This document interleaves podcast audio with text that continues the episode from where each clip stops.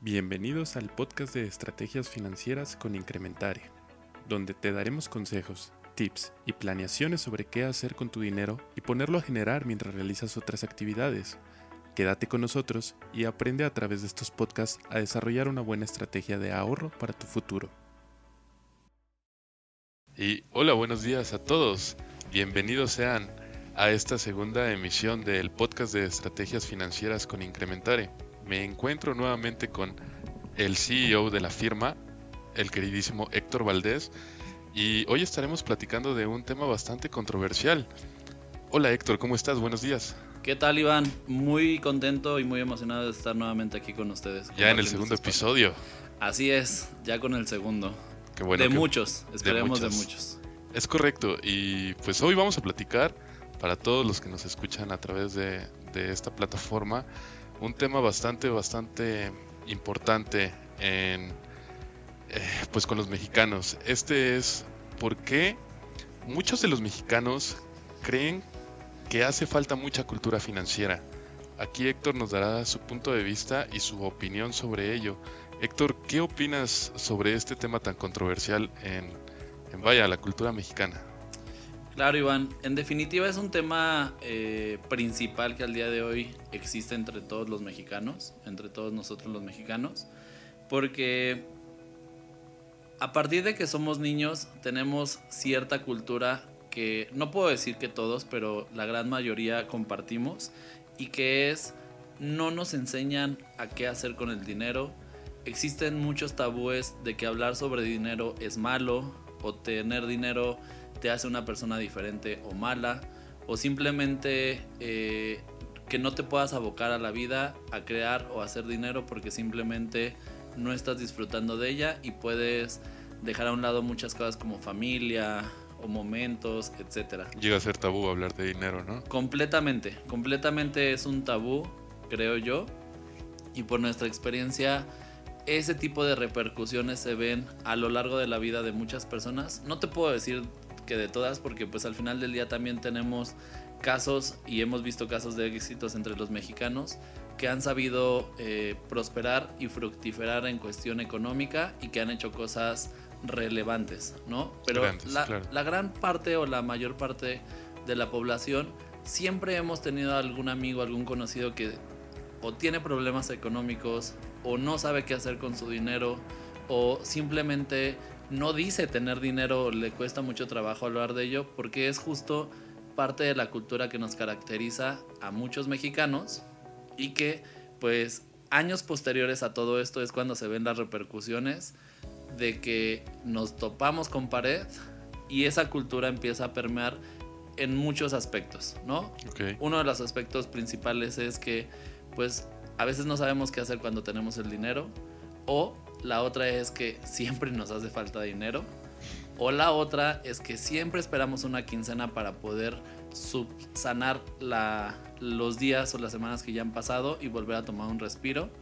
O simplemente pues no sabemos cómo invertir nuestro dinero. Ya veo, ya veo.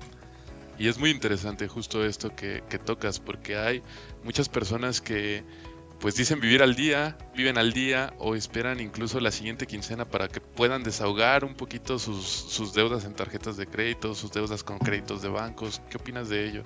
Eso es muy cierto y es, es el día a día de muchos mexicanos y por eso instituciones financieras o instituciones eh, que otorgan la parte de, de crédito o financiamiento hacia las personas, pues hacen mucho más dinero por porque no van a dejar de existir, desgraciadamente, ese tipo de situaciones entre las personas. Justo tú lo decías, ¿no? ¿Qué porcentaje en particular pudiera llegar a ser esa cantidad de personas? Pues uno muy alto. Un número es muy difícil de definirlo, pero sí te puedo decir que al menos hasta tú, Iván, sé que puedes llegar a tener personas o cada quien de los que nos escuchan han escuchado o tienen personas cercanas que siempre están ahogadas en deudas. Ahogadas en deudas o esperando la quincena o esperando el bono o esperando el aguinaldo para poder subsanar las secuelas de préstamos o deudas que tienen eh, anteriores a la lana que les va a, a llegar, ¿no? Entonces, este es un problema radical porque evidentemente eso nos habla de que muchas personas dicen vivir al día y vivir al día también no significa solamente estar en, en- en estado de pobreza Claro. o estar marginado, sino una persona puede vivir al día aún ganando 100 mil pesos al mes. Eso no te garantiza el, el no dejar de, ese de, de ser parte de ese sector.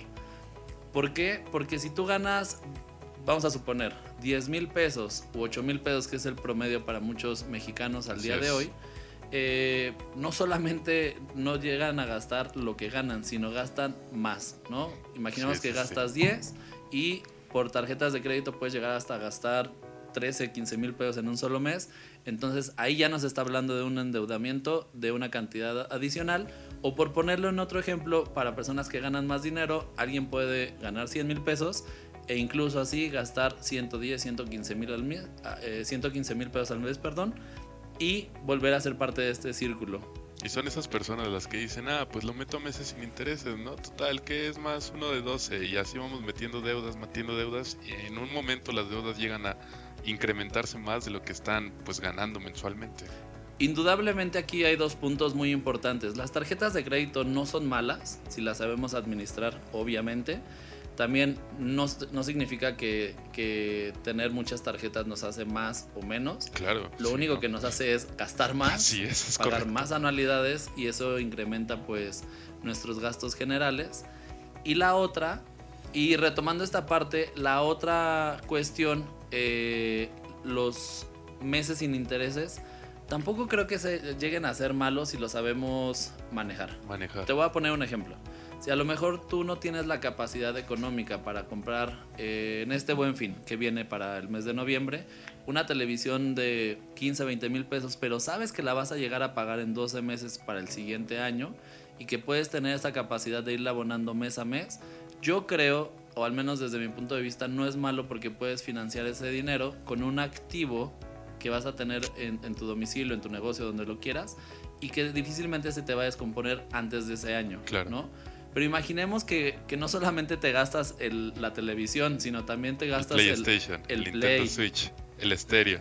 Síguele sumando, ¿no? Y Sí, puede sí, ser el refri, puede ser el sofá, puede ser la computadora. Entonces ya no solamente es un gasto al mes, ya son 5 o 7 Claro. que de repente ahí es donde las personas no necesariamente lo compran el mismo día, lo pueden comprar en diferentes ocasiones, pero no se dan cuenta que ese cachito se le va sumando al cachito y se le va sumando al cachito y de repente se llega a hacer una... eh, Una bola de nieve que va- Totalmente, ¿no? Entonces, esa bola de nieve evidentemente es muy benéfica utilizarla para una inversión, un ahorro porque te va a dar más Claro. y no en, una deuda porque te va a generar más adeudo, ¿no? Entonces, en resumen, las tarjetas de crédito no son malas porque también te pueden llegar a sacar de un apuro. Lo recomendable es tener una, dos máximo y tener un control sobre ellas. Control de gastos completo. Totalmente. Y la otra parte de meses sin intereses, reitero, no son malos, pero a veces el, el- el perder de vista o el simplemente porque todos compramos por, por pensamiento o por sentimiento y no por necesidad el 80% de las veces, La mayoría del tiempo es correcto. eso pasa. eh, eso hace que pues nuestro efecto de endeudamiento nos termine de afectar. Es correcto. Es correcto que las tarjetas de crédito, pues vaya, no son malas, son una herramienta que podemos utilizar de manera buena para nuestra pues estructura y organización financiera. Sin embargo, cuando como bien dices, metes 10 compras a meses sin intereses y estas 10 compras van a acabar con tu quincena, es cuando la gente comienza a esperar la siguiente quincena para poder darse un respiro. Y otro detalle muy importante antes de que pasamos a otro tema con las tarjetas de crédito es hay que tener muy bien identificada cuál es tu fecha de corte de la tarjeta y tu fecha límite de pago. Y otro de los puntos importantes y medulares para esto es que los pagos mínimos no solventan la deuda. Claro que no. Y prácticamente te puedo decir que una deuda de 10 mil pesos, solamente pagando el mínimo, se te puede ir a más de 5 o 8 años con solamente pagar el mínimo porque es casi nada capital y todo lo demás intereses, ¿no? Muchísimo Entonces, tiempo. por favor, no, no, no, tengan muy puntual esta parte porque los que llegan a hacer pagos solamente mínimos es como regalar su dinero al 100%. Es solamente solventar la deuda para no caer en buro de crédito, pero Eh, sigue subiendo, sigue exactamente. subiendo, sigue subiendo. y no salimos de ese círculo vicioso y vamos a tener esa deuda por muchos años. Oye, y los bancos y sus créditos, no hablando de tarjetas de crédito, sino otros créditos, vaya, ya sea patrimoniales o así, ¿qué piensas de ello? Créditos patrimoniales, ¿te refieres a... Vaya, un crédito para comenzar a construir mi casa y le pido 250 mil pesos al banco y él me lo pone a 40% de, de intereses. ¿Qué, ¿Qué, piensas de esto? ¿Está bien? ¿Está mal utilizarlos? Fíjate que los bancos, eh, yo, yo creo que, aparte, bueno, no, no, no me voy a meter en esos rollos, pero los bancos yo creo que son una de las instituciones a nivel global de las mejores que tienen ganancias porque hacen dinero con dinero de terceros. Con, su, con el dinero de las personas, ¿no? Que van a... Si tú, por ejemplo, ¿no? Vas al banco y le dices, señor, yo le vengo a depositar un millón de pesos, ¿no? Y al final de, del año tú te das cuenta cuánto te generaron de intereses. Te aseguro que ese interés, quitándole la inflación, no sobrepasa ni el 3%. Wow. Así wow. es. Pero si tú vas y le pides un crédito de un millón de pesos al banco, te aseguro que su tasa de interés puede ser de, de entre un 18-20%, que ya es una tasa baja en el mercado, uh -huh. hasta un 40-45%. Altísimo. Sí, y si tú eh, fuera de, de, este lugar dejas a los bancos y te volteas y volteas a ver instituciones como Presta Prenda, como eh, crédito familiar, como créditos que otorga eh, Banco Azteca y demás. Y digo, perdón, no sé si se puedan decir marcas o no. Sí, claro pero... que sí, patrocínanos. pero la, la, verdad es que los intereses llegan a ser hasta del 90, 95, hasta arriba del 100% wow. de manera anual. Es casi todo. Es todo lo que pediste, pagar el doble de lo que pediste. Y por eso hace un par de años los bancos incrementaron en operaciones con diferentes y nuevas marcas, ya no solamente los institucionales como antes los conocíamos, porque se dieron cuenta de ese negocio.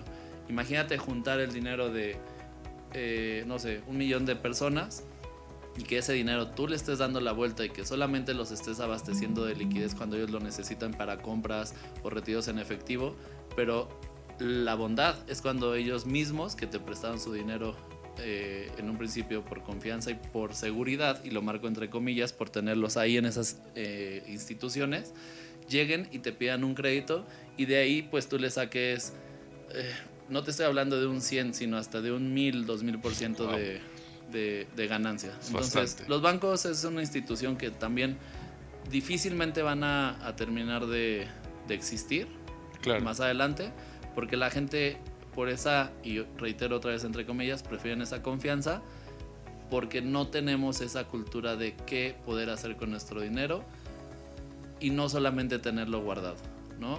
Eh, el tener guardado también el dinero dentro de las instituciones, eso causa a efectos futuros la posibilidad de que el, el dinero a través del tiempo, la inflación nos coma y que si tú hayas, por ejemplo, te lo voy a poner así, eh, ahorita es difícil hacerlo gráficamente, pero si tú tienes mil pesos al día de hoy y con eso te puedes comprar un teléfono y esos mil pesos los dejas ahorrados porque el modelo de teléfono lo vas a comprar el mismo, no cambiando de modelo, el mismo en tres años, esos mil pesos que dejaste en tres años, te aseguro que el teléfono ya no te, te, lo vas a poder comprar porque ese teléfono por cuestiones de inflación tiene que subir de precio y a lo es mejor correcto. cuesta 1500 pesos y pues ni modo que te compres tres cuartas partes del teléfono. Sí, así ¿no? es, no puedes. Te vas a tener que comprar uno más obsoleto, pero hay que cuidar mucho eso, esos aspectos de que la inflación no nos permeen la cuestión económica.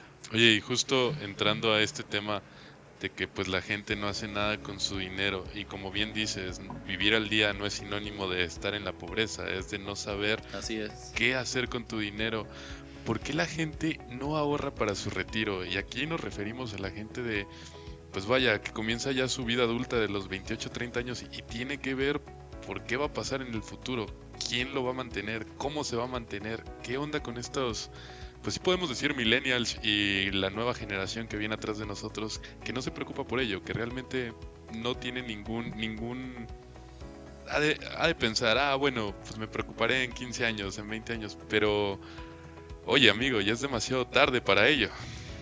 Indudablemente acabas de decir algo bien cierto, que es un factor crucial que tenemos ahorita y para nosotros hay mucha oportunidad de, de asesoramiento justo por eso, porque Tú acabas de mencionar ahorita que una edad donde la gente empieza a preocuparse o se debería de preocuparse se debería, a los 28. Claro.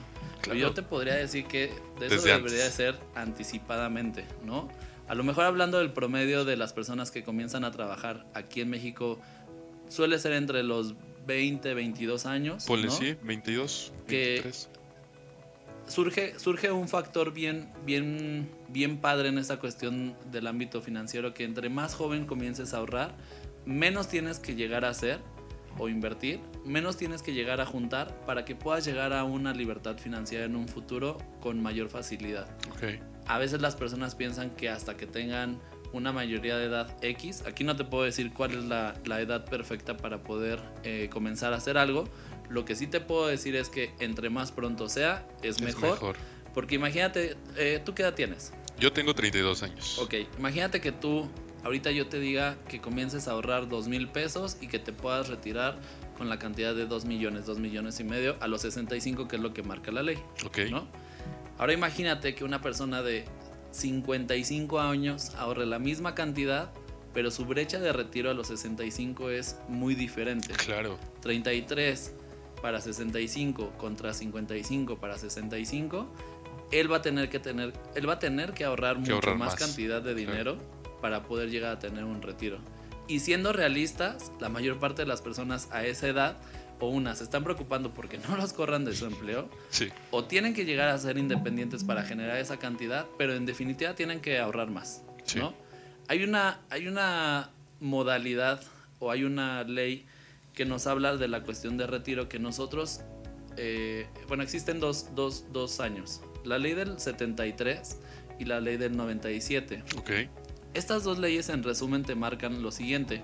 Los que están dentro de la ley 73 van a tener esa opción a jubilación o a pensión y los que están dentro de la ley del 97, que somos todos los jóvenes, todos los nuevos, me incluyo también, eh, prácticamente tenemos que hacer de nuestro futuro garantizado por nuestros medios y por nuestro mérito, porque aquí lo que muchos no sabemos es que prácticamente nosotros no tenemos nada garantizado. Por eso... Con nosotros ya no va a existir la jubilación y la pensión. Nada, nada, nada. Tenemos que ver nosotros de nuestra propia cuenta qué vamos a hacer para poder pues tener un retiro digno. Sí, porque muchos por ahí se confían solamente de lo que escuchan, que es la cuestión del afore, pero el afore literalmente es algo que tienen las personas que están dentro de, nómina y no se lo pueden quitar de encima porque es algo que por ley deben de tener. Claro. Pero eso te habla que vas a tener una calidad de vida de entre 4.000, 4.800 pesos mensuales para tu retiro. ¿De qué te va a servir eso? ¿De qué te va a servir? Esa es una. Y la otra es de que todo el dinero que llegues a acumular no te lo van a dar de forma totalitaria, sino diferida. Entonces imagínate que personas que lleguen a vivir a los 70 o no tengan la oportunidad o incluso los limiten a poder hacer utilizar pues la parte de sus recursos y que solamente lo puedan ocupar para esa brechita de tiempo que puedan llegar a vivir o la otra es que no puedan llegar a comprarse lo que ellos quieren cuando lleguen a, la edad de retiro. Entonces, son, son factores que a veces solamente lo tenemos en mente de, ah, tengo el Afore. Pero realmente nunca hemos hecho o nunca se han, han puesto a hacer un ejercicio matemático o alguna proyección para ver cómo podría ser su calidad de vida o cómo eh, va a ser. Claro. Porque tenemos que hablar, los números son fríos, pero son muy reales. Sí, realista. Entonces, sí los invitaría a que en algún momento eh, les, si les interesa, obviamente puedan llegar a tener algún contacto con alguna persona especialista en este tipo de, de situaciones para que vean que los números no mienten, las estadísticas no mienten y las leyes tampoco mienten. Es correcto. Oye, y en Incrementare tenemos un plan, ¿no? Un plan de retiro por ahí que manejamos para pues para que vaya, no tengan estas preocupaciones a futuro. Sí, en, en Incrementada tenemos, es una de las cuatro líneas de negocio que, con las que contamos. Y aquí la gente puede hacer cosas diferentes y cosas muy interesantes para su futuro. Puede ahorrar, puede invertir, puede diversificar y puede hacer deducible este esquema al 100%, que esa es una bondad completamente interesante. Suena bastante interesante. Eh, les comento como spoiler, este tema va a ser tocado en el siguiente podcast, así que no se lo vayan a perder. ¿No me vas a dejar adelantarles nada, Iván? dales un poquito, diles un poquito sobre ello.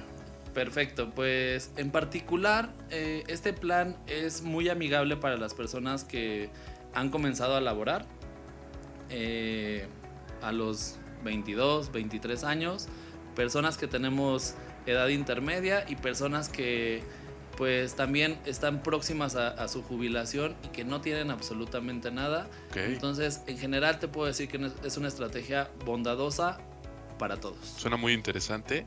Aquí lo que me llama la atención es la parte para los que están iniciando a trabajar porque pues no ganan tanto como, como la gente que ya está en un plano pues más desarrollado y con más experiencia. Aquí, ¿con cuánto pueden iniciar este pues esta inversión para su futuro?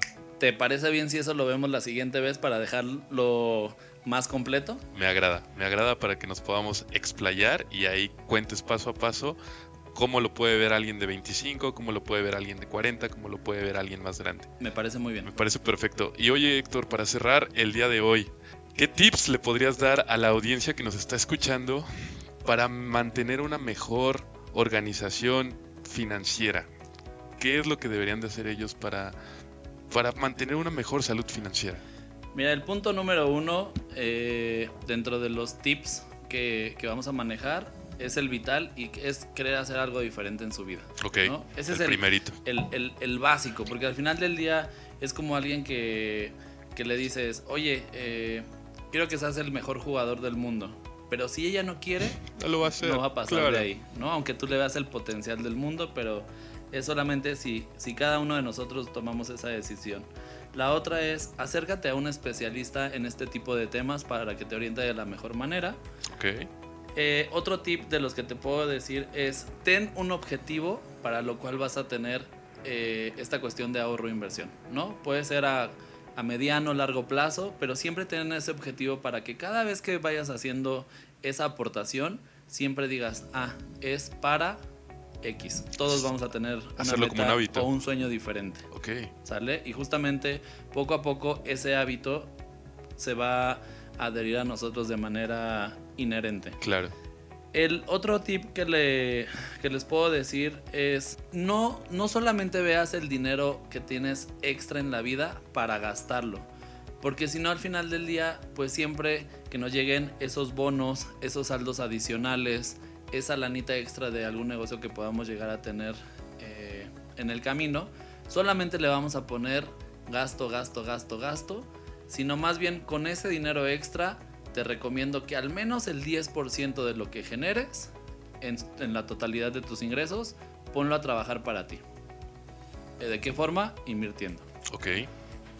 Perfecto. Esos tips suenan bastante buenos, bastante agradables para que la gente comience a tener una pequeña, pues, bueno, no pequeña, sino manejar mejor sus estrategias financieras y que pueda tener ese hábito de comenzar a ahorrar y no gastarse todo su dinero en cualquier banalidad. Esas pequeñas acciones de las que tú hablas, Iván, de verdad que hacen grandes diferencias. Y pues bueno, estos, estos tips espero que, que nos ayuden a mejorar nuestra planeación y nuestra estrategia financiera, que no nos gastemos todo y que comencemos a pensar en un futuro que va a pasar con nosotros. Como bien dice Héctor, tenemos el afore, pero pues vivir con cuatro mil pesos al mes en nuestra vejez, yo creo que ni para las consultas médicas ni las cosas que nos van a tener que hacer, ¿verdad? Siempre les digo a mis clientes, eso lo van a ocupar para los chicles de los nietos o simplemente para la gasolina. Así es, porque va a estar, pues, bueno, la vida se, se ve difícil para, para futuro.